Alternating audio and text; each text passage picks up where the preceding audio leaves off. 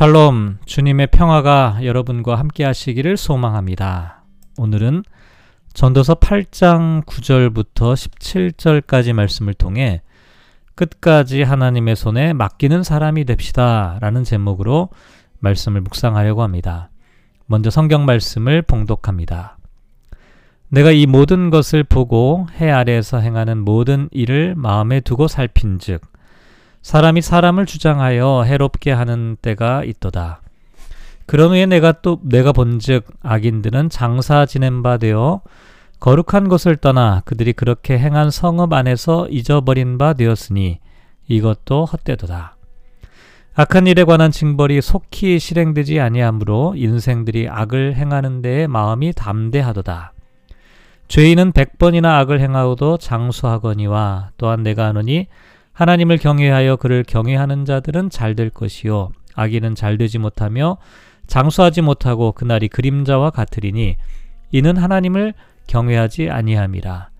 세상에서 행해지는 헛된 일이 있나니 곧 악인들의 행위에 따라 벌을 받는 의인들도 있고 의인들의 행위에 따라 상을 받는 악인들도 있다는 것이라. 내가 이르노니 이것도 헛되도다 이에 내가 희락을 찬양하노니 이는 사람이 먹고 마시고 즐거워하는 것보다 더 나은 것이 해 아래는 없습니다. 하나님이 사람을 해 아래서 살게 하신 날 동안 수고하는 일 중에 그러한 일이 그와 함께 있을 것이니라. 내가 마음을 다하여 지혜를 알고자 하며 세상에서 행해지는 일을 보았는데 밤낮으로 자지 못하는 자도 있도다. 또 내가 하나님의 모든 행사를 살펴보니 해 아래에서 행해지는 일을 사람이 능히 알아낼 수 없도다. 사람이 아무리 애써 알아보려고 할지라도 능히 알지 못하나니 비록 지혜자가 아노라 할지라도 능히 알아내지 못하리로다. 아멘. 오늘 본문에서 전도자는 악인들과 의인들의 삶에 대하여 이야기하고 있는데요. 먼저 구절을 보면 내가 이 모든 것들을 보고 해 아래에서 행하는 모든 일을 마음에 두고 살핀즉 사람이 사람을 주장하여 해롭게 하는 때가 있다라고 말합니다. 사람이 사람을 주장한다라고 하는 것은 군림하다, 지배한다는 뜻인데요. 요즘 말로 쉽게 표현하자면 갑질을 한다 이렇게 말할 수 있습니다. 그런데 10절을 보면 그런 후에 내가 본즉 악인들은 장사 지낸 바 되어 거룩한 곳을 떠나 그들이 그렇게 행한 성읍 안에서 잊어버린 바 되었으니 이것도 헛되도다 라고 말합니다. 이렇게 다른 사람을 군림하고 지배하고 갑질하던 악한 사람이 죽어서 무덤에 묻히게 되었는데요. 아이러니하게도 사람들이 그 사람을 매장하고 돌아오면서 그 악한 사람을 오히려 칭찬한다는 것입니다. 이 모습을 보고 전도자는 악한 사람이 악을 행하던 그 동네 사람들이 그 사람을 칭찬하는 것을 보며 허탈한 마음을 가눌 수 없다. 그래서 헛되다라고 말하는 것입니다. 또 11절을 보면 악한 일에 관한 징벌이 속히 실행되지 아니하므로 인생들이 악을 행하는데 마음이 담대하도다라고 말합니다. 사람들이 서슴지 않고 죄를 악을 저지르는 이유가 악한 일을 해도 곧바로 심판을 받지 않기 때문이라는 것이죠. 그리고 12절을 보면 죄인은 100번이나 악을 행하고도 장수하는 사람도 있다라고 말합니다. 물론 전도자는 12절 하반절부터는 하나님을 경외하여 그를 경외하는 자들은 잘 될 것이다. 이렇게 믿고 있고 또 13절에도 악인은 잘 되지 못하며 장수하지 못하고 그날이 그림자와 같다. 이렇게 생각하고 믿고 있었습니다. 하지만 실제 살아가는 현실을 보면 어떠냐면 14절에 보면 세상에서 행해지는 헛된 일이 있나니 곧 악인들의 행위에 따라 벌을 받는 의인들도 있고 의인들의 행위에 따라 상을 받는 악인들도 있다는 것이라 내가 이르노니 이것도 헛되다라고 말합니다. 악한 사람들이 마땅히 받아야 할 벌을 의로운 사람이 받는 경우도 있고요.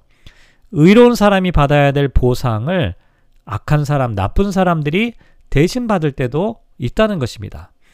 이런 모습을 보면서 사람들은 허무함과 헛됨을 느낄 수밖에 없다는 것이죠.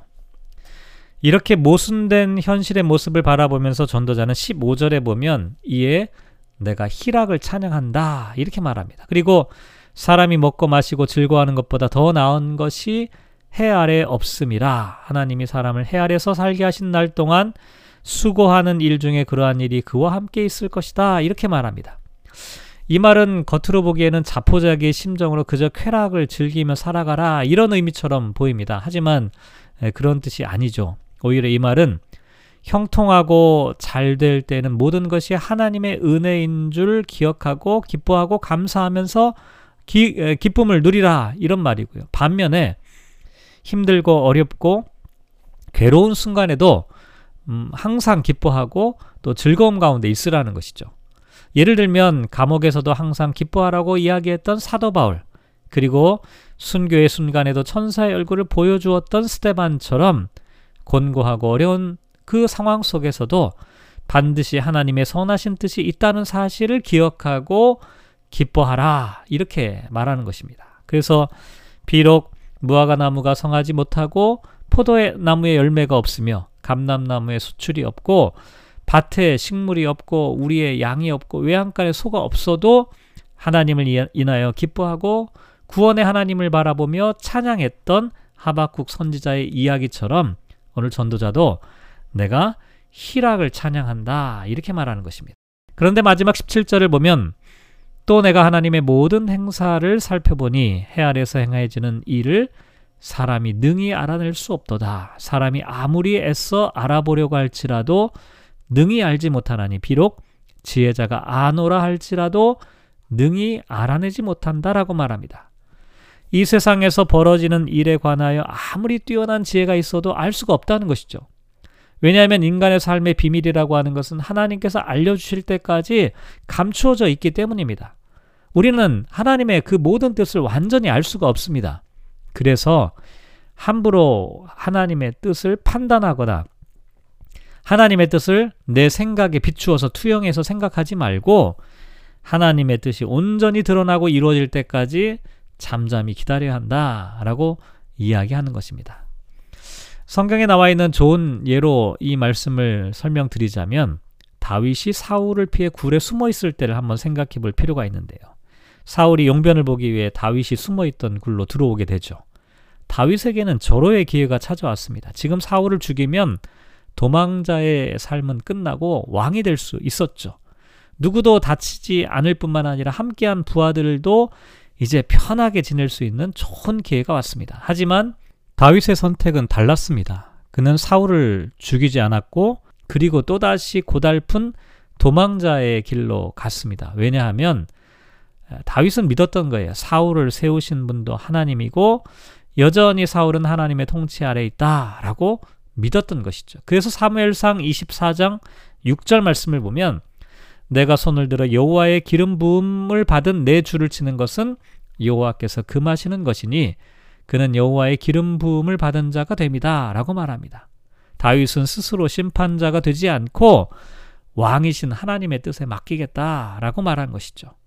우리는 너무나 쉽게 자신의 이해 관계에 따라서 이게 하나님의 뜻이다라고 주장하려고 할 때가 있습니다. 하지만 인간의 지혜로는 하나님의 뜻을 온전히 깨달아 알 수가 없어요. 그래서 전도자는 잠잠히 기다리면서 하나님의 뜻을 간구하는 것이 참된 지혜자의 모습이라고 말하는 것입니다. 오늘 말씀을 묵상하며 이렇게 기도하면 어떨까요? 다른 사람에게 갑질하는 사람이 되지 않게 하소서. 악인이 잘, 되, 잘 되는 모습을 보거나 의인이 고난을 받는 모습을 보게 되더라도 실망하지 않게 하소서. 우리가 인생의 비밀을 다 알 수 없다는 사실을 인정하고 끝까지 하나님의 뜻을 기다리는 사람이 되게 하소서. 사랑하는 성도 여러분, 오늘도 말씀을 묵상하며 하루의 삶을 살아가게 됩니다. 우리들의 삶에서 가장 중요한 것은 과연 무엇일까요? 우리가 살아가면서 많은 업적을 남기고 또 큰 일을 하는 것도 대단히 중요한 일일 것입니다. 그런데 무엇보다도 중요한 것은 하나님께서 이 세상을 주관하고 다스린다는 사실을 깨닫고 우리가 하나님 안에서 기쁨을 누리는 사람이 되는 것입니다. 이렇게 하나님 안에서 기쁨을 누리려면 모든 일들이 하나님의 손에 달려 있다는 사실을 믿고 끝까지 하나님을 신뢰하는 삶을 살아야 할 것입니다. 오늘 하루 동안 저와 여러분이 끝까지 하나님의 손에 우리의 삶을 맡기는 그와 같은 시간이 되시기를 주님의 이름으로 축복합니다.